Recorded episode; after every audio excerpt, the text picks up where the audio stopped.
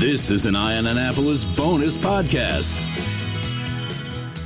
Joining us today on the phone is somebody that I would say is almost an invisible guy. He's never on the news standing in front of a burning building. He's not being interviewed by Jamie Costello about the latest string of robberies in some neighborhood. And probably, thankfully, he's not the guy announcing a tax increase or any additional COVID restrictions. But I might argue that he's one of the most important guys responsible for what County Executive Pittman likes to call the best place for all. We have Chris Phipps, who is the Director of Public Works for Anne Arundel County. And we wanted to touch base and just dig a little bit deeper into what we really don't know about public works, which is so important. How are you, Chris?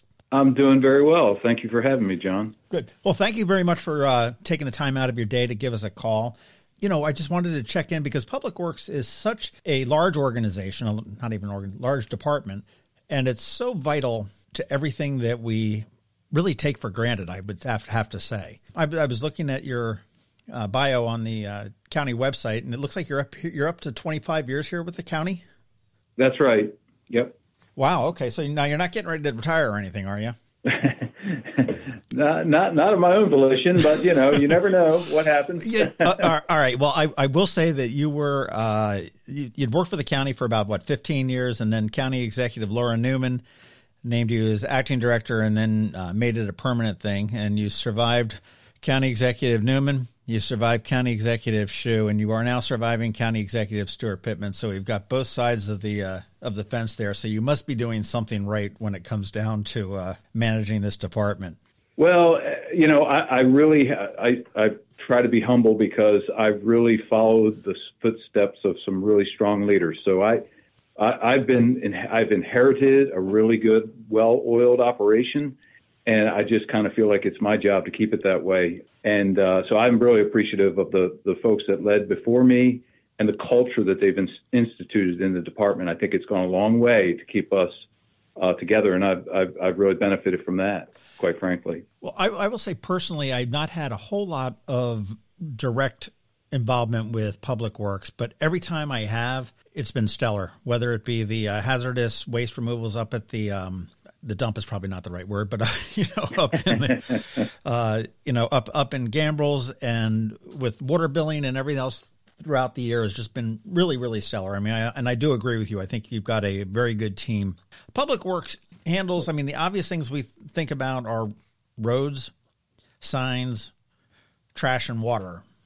And obviously, recycling gets jumped in there as well. But you guys are, you know, you guys are very all encompassing. You touch any number of different places, right? Yeah, I, I mean, I think the, the, the, easiest way to sort of um, visualize it is if you just script your own day. Um, you know, you wake up in the morning. You what's the first thing you do? Probably put on a pot of coffee. Uh, where how do you do that? You need to turn the faucet on and get some water. Then you jump in the shower. Then you brush your teeth, all requiring water.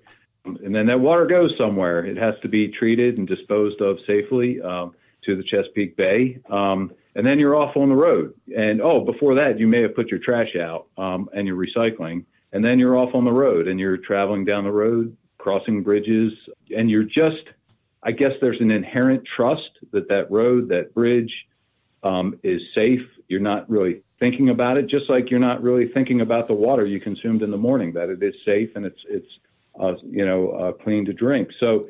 you, and it just goes. The list goes on. You come home and then you pick up that uh, recycling bin, trash bin. You take it back into the home, and it. You're right. It's it's something that uh, I think you know most of us take for granted, and then in many ways that's that's kind of if if that's the case, we're kind of doing our job. Um, I think because we're not um, creating um, you know disruptions to what everyone believes is normal life, and it's it's the fabric that supports our whole you know way of life, and we don't have to think about it. But I kind of look at it like uh, some people call us the unseen army. I I see it more like if you picture a dark sky night and you're and you you don't see the scar- the stars until you look closely, and then you see the the sky is illuminated with countless stars. And it's kind of like that. You know, if you st- if you stop and think about it and and visualize what's going on around you, I think then um, our presence becomes more known.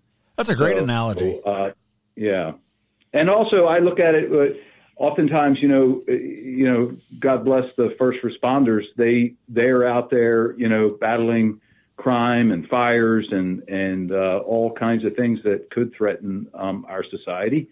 But I often think of us as the pre-first uh, responders because if there if the roads aren't clear and the bridges aren't safe and the and the water's not there for putting out fires or suppressing fires, um, they can't do their job. So, uh, and if you think of snow snow uh, services, you know, in the wintertime, clearing the roads of uh, you know winter weather, uh, again, and the first job without the pre-first responders. So kind of look at it that way too, um, which is sort of that out of sight, out of mind, getting the job done so that those who uh, are more visible and you certainly can hear the ambulances and fire trucks coming at you down the road, um, they do they can do their job. Exactly what it is. You just don't realize what it is. And I think that analogy you made with the stars is fantastic because, as you said, I get up and I, I take my shower, I brush my teeth, I and I, my daughter lives actually in North Carolina, and they had a, a bridge that just collapsed on a news crew the other other week. They were just sitting there reporting about some flooding, and it took out the bridge. And again, you don't you take that for granted that I'm able to drive on the road, and the and the bridge is not going to fall down, and the the traffic lights are going to work for the most part, and um, it's it's it's invisible to most people, but it's critical to everybody else. And you guys have won a lot of awards though too over the years as well. And I know that um, I, I, was just quick looking back on some of the stuff that we had done. I mean, I know you got an environmental award back in 2018 from uh, Green and Sustainable Environmental Efforts, and then there was the uh, Wastewater Excellence Award in 2019. Quite a sexy thing, just like the uh, Emmys, I imagine. And, uh, and uh, yeah, well, it, it's certainly something our staff is proud of. Um, it may not uh, translate well into the normal public, but to us, it means a lot because you know it's it's how we rank among our peers, and I think um, you know we do extremely well. And I, I, you know I I was chuckling with the staff here. One of my leading um, notes was going to be, "Hey, we're not perfect here at, the, at Public Works, but we strive for perfection every day." And um, and because when we do like to um, share the awards that we have, it's not even so much for the public as much as it is for the workforce here to make to make them aware of how proud it is that we are of the work that they deliver. And you're right, we we every year we we compete really well. In the uh, Water Environment Federation has a program for um, peak performance, and just this past year, our wastewater plants we achieved um, silver performance for our Cox Creek facility, which is if you have five or less exceptions in a year. We had gold for Annapolis, Broadneck, and, and Patuxent water reclamation, reclamation facilities, and that's no exceptions for the year. And we and we got Broadwater and uh, Maryland City. In this case, Broadwater's had 28 years of perfect compliance, and Maryland City's had 12 years running perfect compliance. So they get a, a platinum award, and it's really uh, one, we're one of the few in the nation that achieve that level of performance across the board. Um, we were also recognized um, uh, that within, with the water program that as a um, water of the utility of the future now is what they call it, and that's for the levels of innovation, performance, reliability, the culture we've instilled in our staff, focus and delivery of service we provide, and they've recognized this in that um, uh, just this year. And also, um, we've been really competitive. Uh, MDE has a, a, Clean Water Commerce Act. It's a grant program. It's really a competitive grant program. Um, $10 million a year um, that's paid. The, the, funds come from the Bay Restoration Fund, and it's to stimulate innovative um, alternative means of and cost-effective means. Really, that's the, the the biggest criteria they use in selecting the awardees is you know the cost of of, of a nutri- of a pound of nitrogen removed, and we've won the last two years um,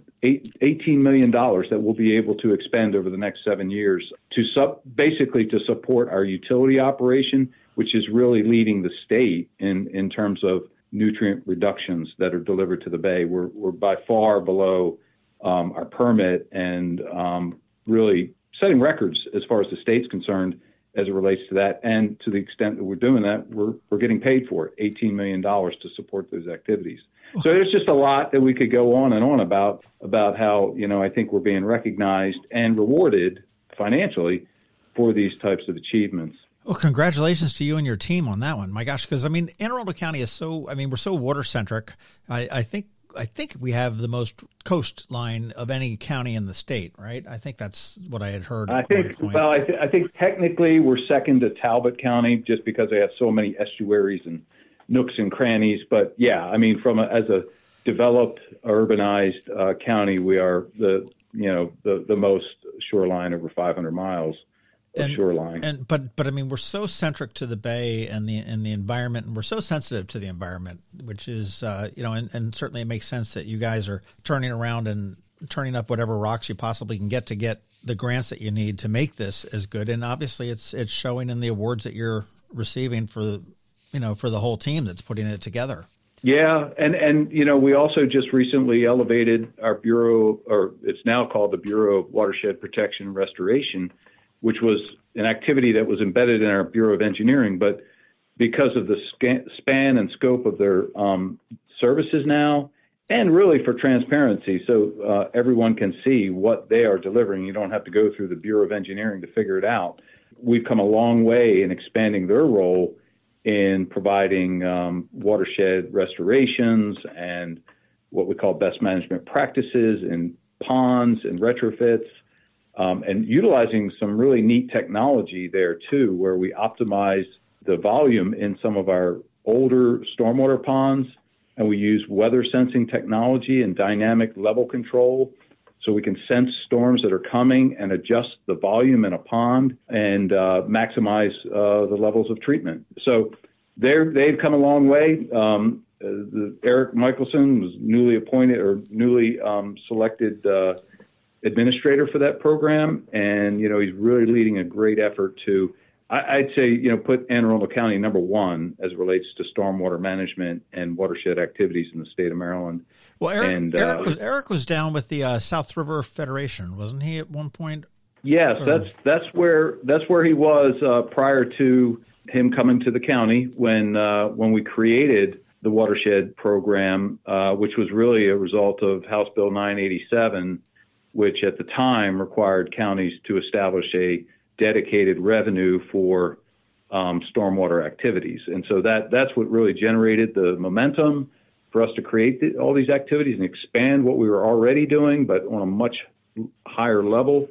And it's really grown and matured, and we're just really excited about the kinds of things that we're doing um, to meet our our permit obligations and go and beyond. Um, in fact, uh, just yesterday, we our previous permit is is will be expiring, and MDE is now um, publicly advertising our coming permit. It's a five-year permit that we're obligated to uh, to meet, and we had a public hearing last night on it. And um, you know, some of the the very uh, vested stakeholders like Chesapeake Bay Foundation, Arundel Rivers Federation, they were um, in on the call providing some commentary. Um, but we're anxious and excited to um, get going on our next permit, which is really driven around impervious area treatment. So the county, if, if you go back, we have 30 30,000 acres of impervious area that's untreated.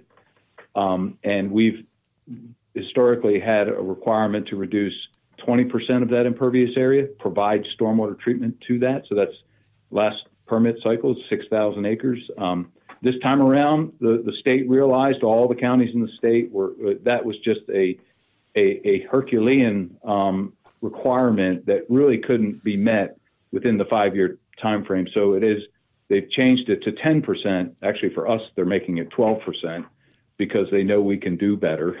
right, right. I, I, find that interesting how our permit is actually uh, has a higher uh, threshold and it's because I, I guess it, it fits in the age old adage of uh, no good deed goes unpunished. exactly, exactly so, what I was thinking. Yeah. So, um, but you know, we're we're happy to oblige because all of this goes towards meeting the state's bay pollution diet. You know, the, the what we call the TMDL, total maximum daily load. So. It's our contribution to that. Um, we're just going to be regulated to meet it, and so it does put a lot of pressure on us to um, you know, make sure that we're not backsliding, make sure that we're being as efficient and effective as possible in delivering these these enhancements, these stream restorations and whatnot, and and we're gear, gaming up to do so. You know, that's what we're doing. Is this is this is um, I guess making up for the sins of the past. You know, if you go back 30, 40, 50 years ago, and the count, much of the county was developed in that time. If you think of the post World War II, if you look at the growth rates of the county, they were booming after World War II. And much of that development occurred in an era where there was no stormwater management requirement. So we're really going back in and retrofitting a lot of those communities or those the impervious area from those communities that were never outfitted, equipped with stormwater management. So whereas today a new subdivision is required to provide stormwater management to a level what we call um, pre-existing forested condition. That's how much um, stormwater management is required on new development. So we're really going back and kind of you know reversing some of those sins of the past. We didn't didn't know at the time. I shouldn't call them sins of the past. I mean, they were just it was we didn't have the knowledge um, back then that 50, 60, 70 years down the road we'd be faced with with such a challenge uh, with the water quality in the bay. Sure, sure. Without and and it's been such a, a tough time to get out of that hole that we've dug over the years as well. I mean, you know, you see the Bay report card coming out every year, and it's you know it fluctuates, but it's never really what it was, as you said, forty or fifty years ago. Um, as this all started to do, I'd like to switch switch tracks a little bit here. And you mentioned earlier that you think of yourselves as sort of like the pre first responders, but regardless of what's happening in the world, and I'm talking about COVID here at this point, uh, everything that you need to do has to go on. There's, you know, that's you don't have the luxury of putting your your trash guys from working at home. You have no luxury of having the guys that are running the water plants and making sure that the water is flowing and the sewage is flowing the other way, all working right. You guys are uh, not wearing guns or stethoscopes, and you know you may not have sirens on your trucks, but you definitely are essential frontline workers. in what seemingly is a never-ending COVID situation. But how are you guys keeping your employees safe? I mean, obviously, I'm assuming that those that can work from home are. How are you keeping the, the guys that are actually out there on the front line? And I say guys, I mean guys and girls. Sure, sure, of course. Um, well, it, it, it, varies by uh, unit, work unit, um, and certainly, yeah, the office workers who have the ability to telework, have the technology to telework, and their work their work nat- the nature of their work itself lends itself to that. We are teleworking to the extent we possibly can and that's actually gone really well. I mean, I think everybody's gotten more and more accustomed to the technology and the, the Zooming and the Google Meets and all those things. Um, and we've gotten pretty proficient at that. Uh, now, but the work crews out in the field touching the, the, the infrastructure, that is a different story. And what we've, what we've had to do is, in some cases, um, because our biggest fear is that one person who is potentially a positive case could contaminate an entire work crew. And that's especially a concern at our water treatment plants, wastewater plants. We cannot afford to lose them all because of one uh, case. So what we've done is we've gone to A and B shifts so that, you know, not at, at any given time, at most half of a, uh, and, and usually, you know, obviously the basics are in play too, where we're doing social distancing, wearing masks, and washing hands and all that. So even when they're on site, they're doing all of that. But at, at worst, only half could be um, affected at any given time. And we're also doing the same for um, for our, our, line workers. So uh, some of the road crews, the water and sewer repair crews that are out there in the workforce doing things, we've just had to scale back. Now, they're all on standby. So should so should something occur that we need to um, bring them in, they are available and ready to work. What's not getting done are some of the day-to-day, sort of the, the preemptive, proactive work is just being put on a back burner um, until such time we get back to normal times. And then those work crews can, if there aren't emergencies and repairs, they're doing that preemptive, pre- proactive maintenance work. So now the, the one area work unit that, that we, that really is unable to, you know, be uh, diminished, I guess, because of uh, the risk of exposure is our waste management folks. So the folks at the landfill and the recycling centers, they are there every day, um, day in day, well, six days a week, and that's just because it's it's such a public facing um, thing. And it's also what we're seeing is a change in in people's daily lives. They're not at work anymore; they're at home. They're generating more trash at home, and they also because they're at home. Sometimes, I guess, to break up the monotony of the day, they like to go visit the recycling center. So we're actually seeing increased visits to the recycling center, to the landfill, and increased volume of material. And so that's that's kind of a double duty on our waste management folks because they don't have the luxury of splitting crews and sharing uh, work, um, and they're getting a higher workload to confront. So it's sort of a, a, a bit of a, a dilemma with them, but what we're just enforcing is social distancing, mask wearing, and washing um, as much as possible. The benefit is they're outside too, so it's not. That's just one benefit we get, uh, I guess, or uh, as it relates to exposure to uh, the COVID. True, boy. There's a yet yet another unintended consequence of this virus that's going around. Everybody I talk to has some. Hey, we didn't see this coming type of you know we yeah you know more more trash more people heading over to the recycling plant and everything else on on recycling recycling used to be a real pain in the neck uh, back when it first came out i remember we had to sort you know clear glass brown glass green glass and you know tin foil went in one and paper went in another and all that kind of stuff. And then it was made easy. Just throw it all into a bin and we'll take care of that. Now that goes out to a plant where it actually sorts the paper from the tin from the or the aluminum from the uh, the plastic. But lately, there's been I don't want to say a glitch, but a, a change in that where that some plastics like the grocery bags and stuff like that need to be removed, and that's because the, it gums up the machines. Yeah, it gums up the gears and the the machinery at the sorting facility. So yes, we've and in fact, um, back in 2018, and, and a lot of this, if, if you even go back further, um, contamination of recycling um, is a big issue that the industry is, is having to deal with. And a lot of that is being driven, was being driven by where did our recycled material go? It went to the you know East Asian countries. They took that material as a raw source and then made products out of it.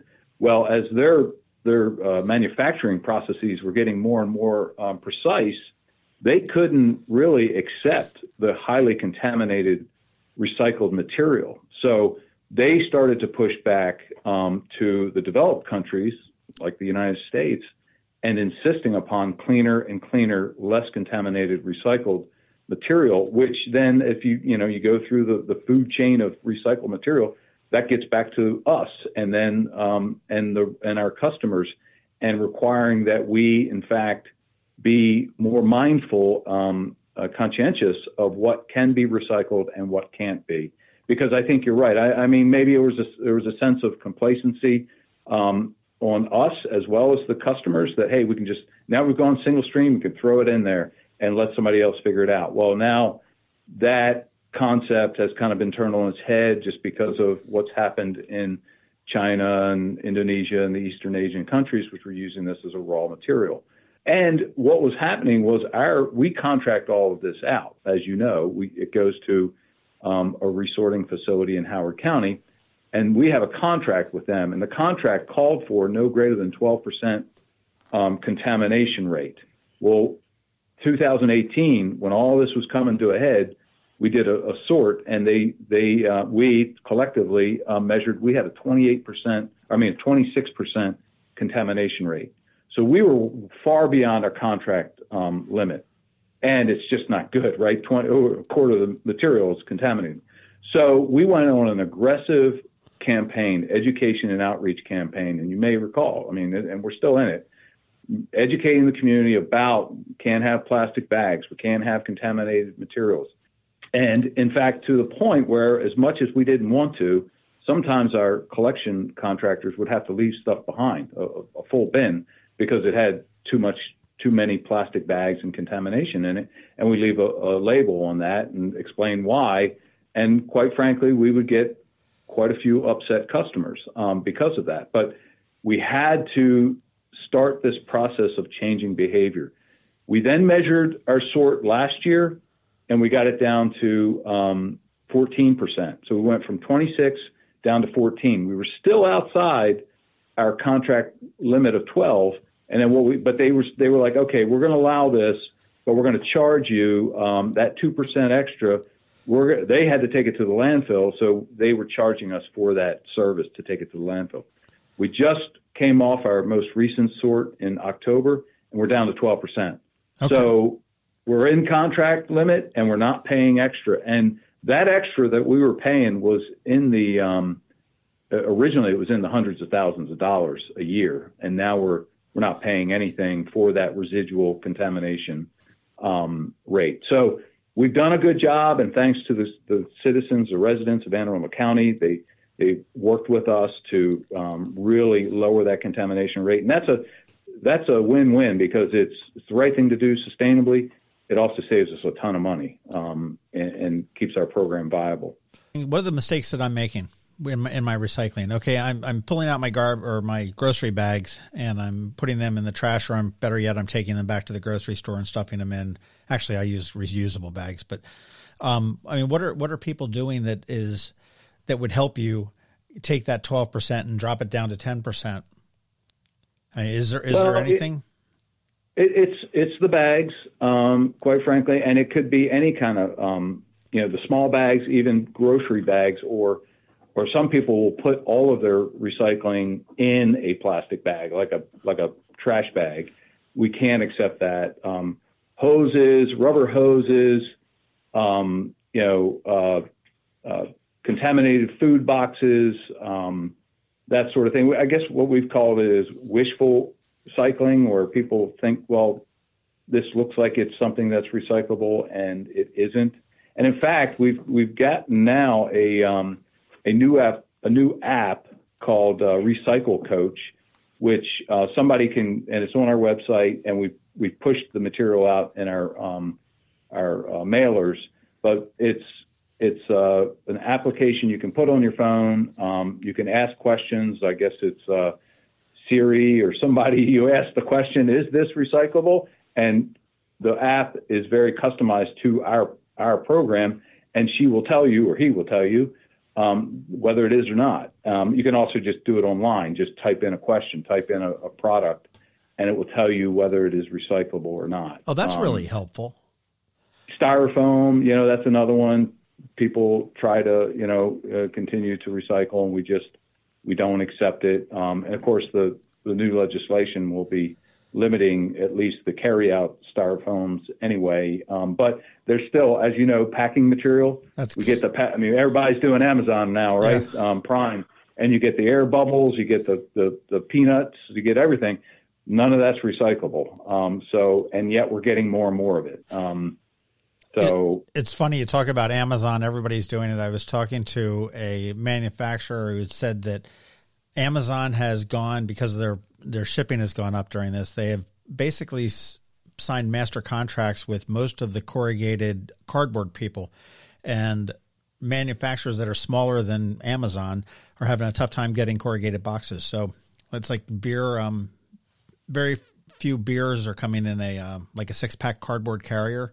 They're coming with the plastic rings on top because they're easier, even though a little bit more expensive to make, but they can get the product out. Right, and so that plastic ring is not recyclable, but the cardboard is. And cardboard, um, you know, it's it is interesting. Um, the value of cardboard in the commodity recycling market is through the roof. So, um, you know, we we value cardboard. We want to save and um, you know and bring as much of that as we can to our vendor for recycling. In fact, we take we'll accept it uh, directly at our facility, and we bale it ourselves as well. So if you go to uh, Millersville uh, landfill, there's a cardboard recycling uh, facility there, and we actually have a baler, and we'll do it. And that way, we can actually put it out on the spot market ourselves. So we'll like intercept it if it's coming through our recycling, like not from curbside, but it, people that are coming into the Millersville right. facility. We'll we'll intercept that cardboard, divert it over to our uh, baling operation, and we'll do our own spot marketing for that and get even higher value. Interesting. Do you, do you know how difficult it is to throw out a trash can? A trash can that had a crack in it. And I, it was a plastic trash can, and I put it out there in the recycling bin. And it was like, okay, they took all the recycling stuff, but they didn't uh, take the trash can. They just left it there. Okay. I said, okay, they didn't get it. Next week, it was like, okay, put it out there again and with a note on it says, this is trash. Three weeks before I got somebody to realize that I had to, you know, actually tear it up and put it in the thing because they were like, oh, yeah, no, we don't want to throw somebody's trash can away. Well, that that is a sensitive subject. We get that all the time, um, and you know what I don't think. What I think is um, a good. This is this is a good opportunity to do some outreach. Um, you have to realize we have 166,000 customer accounts. Okay, and we collect four days a week. So if you do the math, we're doing 41,000. We have we're servicing 41,500 customers every day. Okay. And then on top of that, we're doing three visits to their house. We're picking up their trash, we're picking up their uh, recycling, and we're picking up their yard waste. So we're making 124,000 collections every day um, visiting. So if you think about it's hard for that collection crew to stop, think, and figure out, you know, is this, was it the intent of the homeowner to throw this uh, trash can away or not, along with the, the, the contents. And so you can really get wrapped around the axle trying to figure that out if you're one of these collection crews. And they got to keep going. You know, they got, you know, there's, like I say, 124,000 of these stops uh, throughout any given day. So it is tough on them. Um, and we do get, I mean, and like I say, we're not perfect. Um, that's why we have a, uh, we have a dispatch uh, group uh, of call takers that are busy um, taking calls from residents that somebody left my trash behind, they left my recycling behind, they they left the they threw the can, uh, you know, in the other guy's yard, my neighbor's yard, or you know they ran over it, or the way they they dropped it, it, it damaged it. So we take every one of those calls seriously and um, and follow up on them, but stuff happens when you've got that many collections going on any day. It has to. So. It has to. I, you know, I can't imagine you guys. I mean, your customer service, I think, has been pretty stellar over the years. I, I just can't imagine when you threw that number out there, one hundred sixty-six thousand dollars, and that's just curbside. I mean, that's not dealing with the, uh, the use a, a meme term, but the Karen driving down the road that went through a pothole that you know you may need to deal with. And you guys do a tremendous job. You and how many how many people keep this whole machine running totally in public works?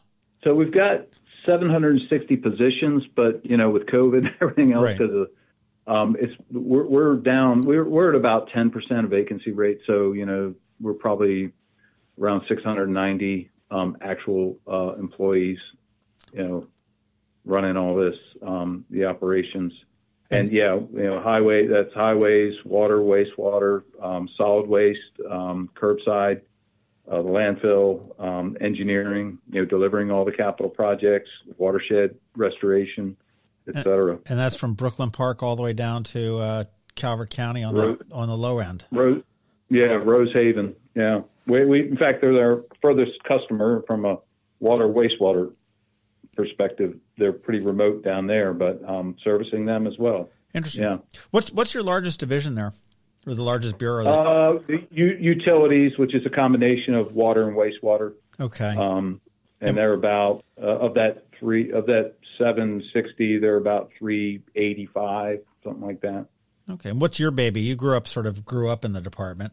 Where's yeah, so I, I, I started in um, in engineering, basically delivering capital projects, uh, water, wastewater, roads, and then of course, and we, we touch other organizations. I mean, we we deliver capital projects for fire, police, recs and parks, the library. I mean, you know, the the most recent, the, the Annapolis Community Library, that was ours. Sure. We delivered that. Um, the uh, the police training academy, um, the new police station out in Eastern District, fire station in Galesville, Jacobsville is under construction. Um, and Recs and Parks, we're, we're always uh, supporting, you know, the expansion of their parks and um, the trail network, uh, Broadneck Trail. We just recently completed a segment of that. We've got another one going out to bid soon.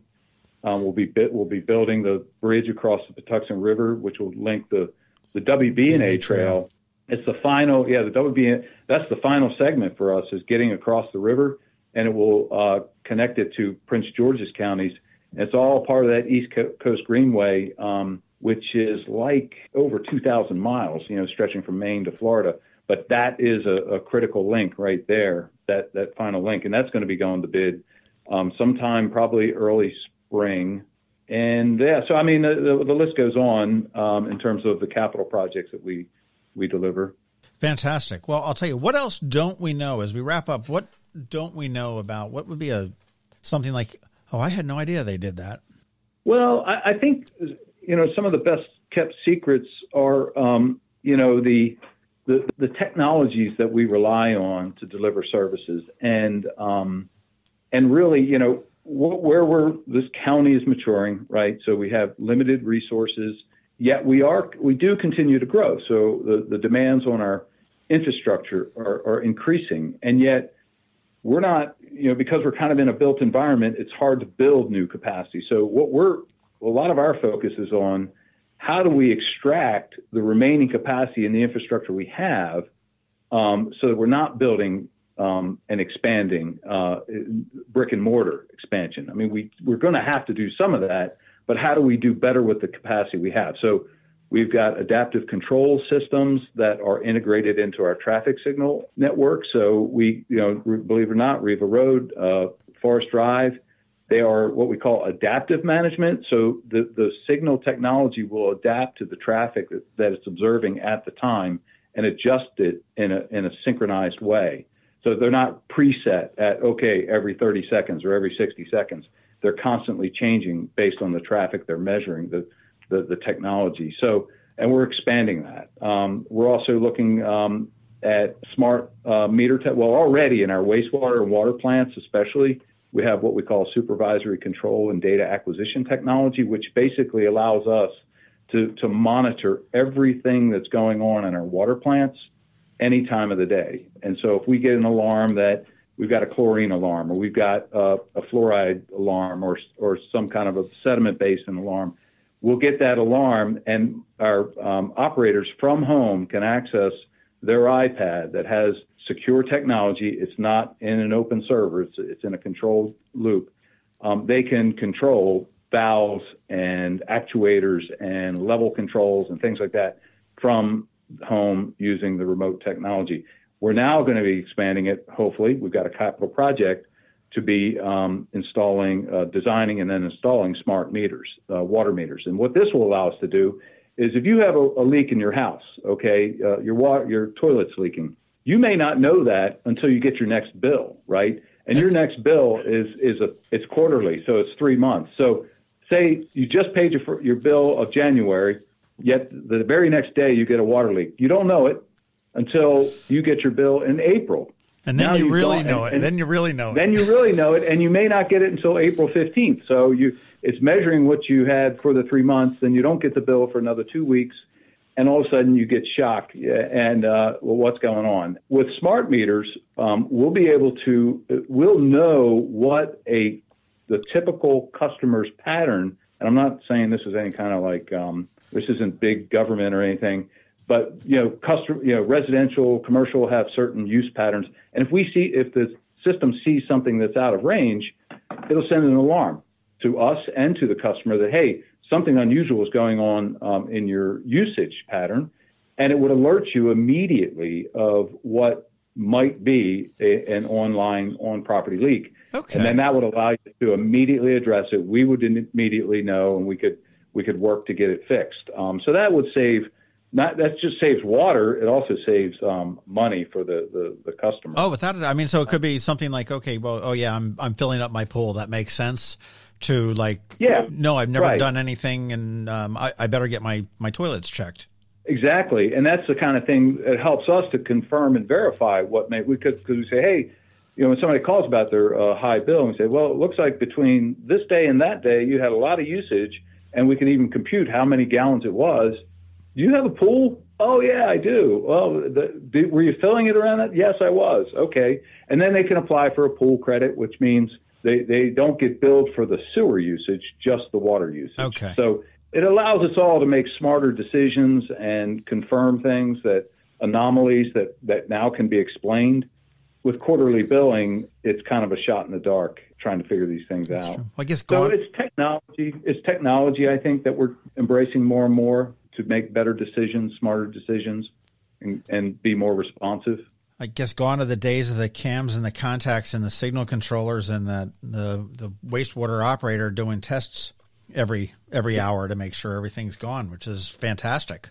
and that's that also gets to another issue, which is workforce um, succession. You know, how do we, uh, you know, the, our, our workforce, our workplace is changing. You know, our baby boomers are retiring, and and the workplace demands are changing, and it's becoming much more technology driven. How, where am I finding my next operators to run these plants that um, are mechanically inclined, but also technology inclined? and it's tough because I'm competing with the Googles and the Amazons and the all the big tech companies. Um, uh, you know, and and it's it's going to be that's going to be one of our big challenges I see heading into the future is In- workforce succession. You need to get like napping pods. Right, right. but it's hard. But it's hard to give that when you say, "Oh, you're going to be working at a wastewater plant," and you know, pulling sample, pulling wastewater samples, and dealing with biosolids and sludge, and you know, it's it's. Uh, we try to make it as sexy as we can, but you can only go so far with that.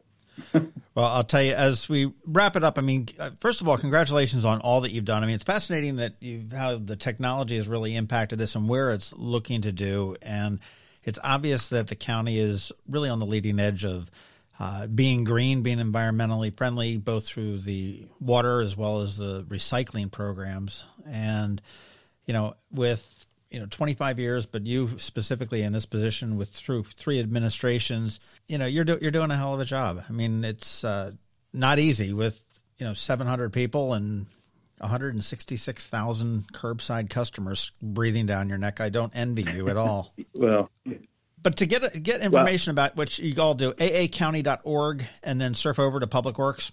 Best way. That's that's the best way. Um, and you can also, you know, we have the SeeClickFix app um, that's out there. Uh, so if you see a pothole or, or you know what appears to be some kind of environmental uh, condition that uh, looks questionable, whatever, traffic signals out. Um, SeeClickFix uh, is is one way to um, to go. And then if it's uh, if it's real emergency, we have uh, 410-222-8400. That's an around the clock, 24 seven dispatch uh, center for any uh, infrastructure related issue that a, a, customer may encounter.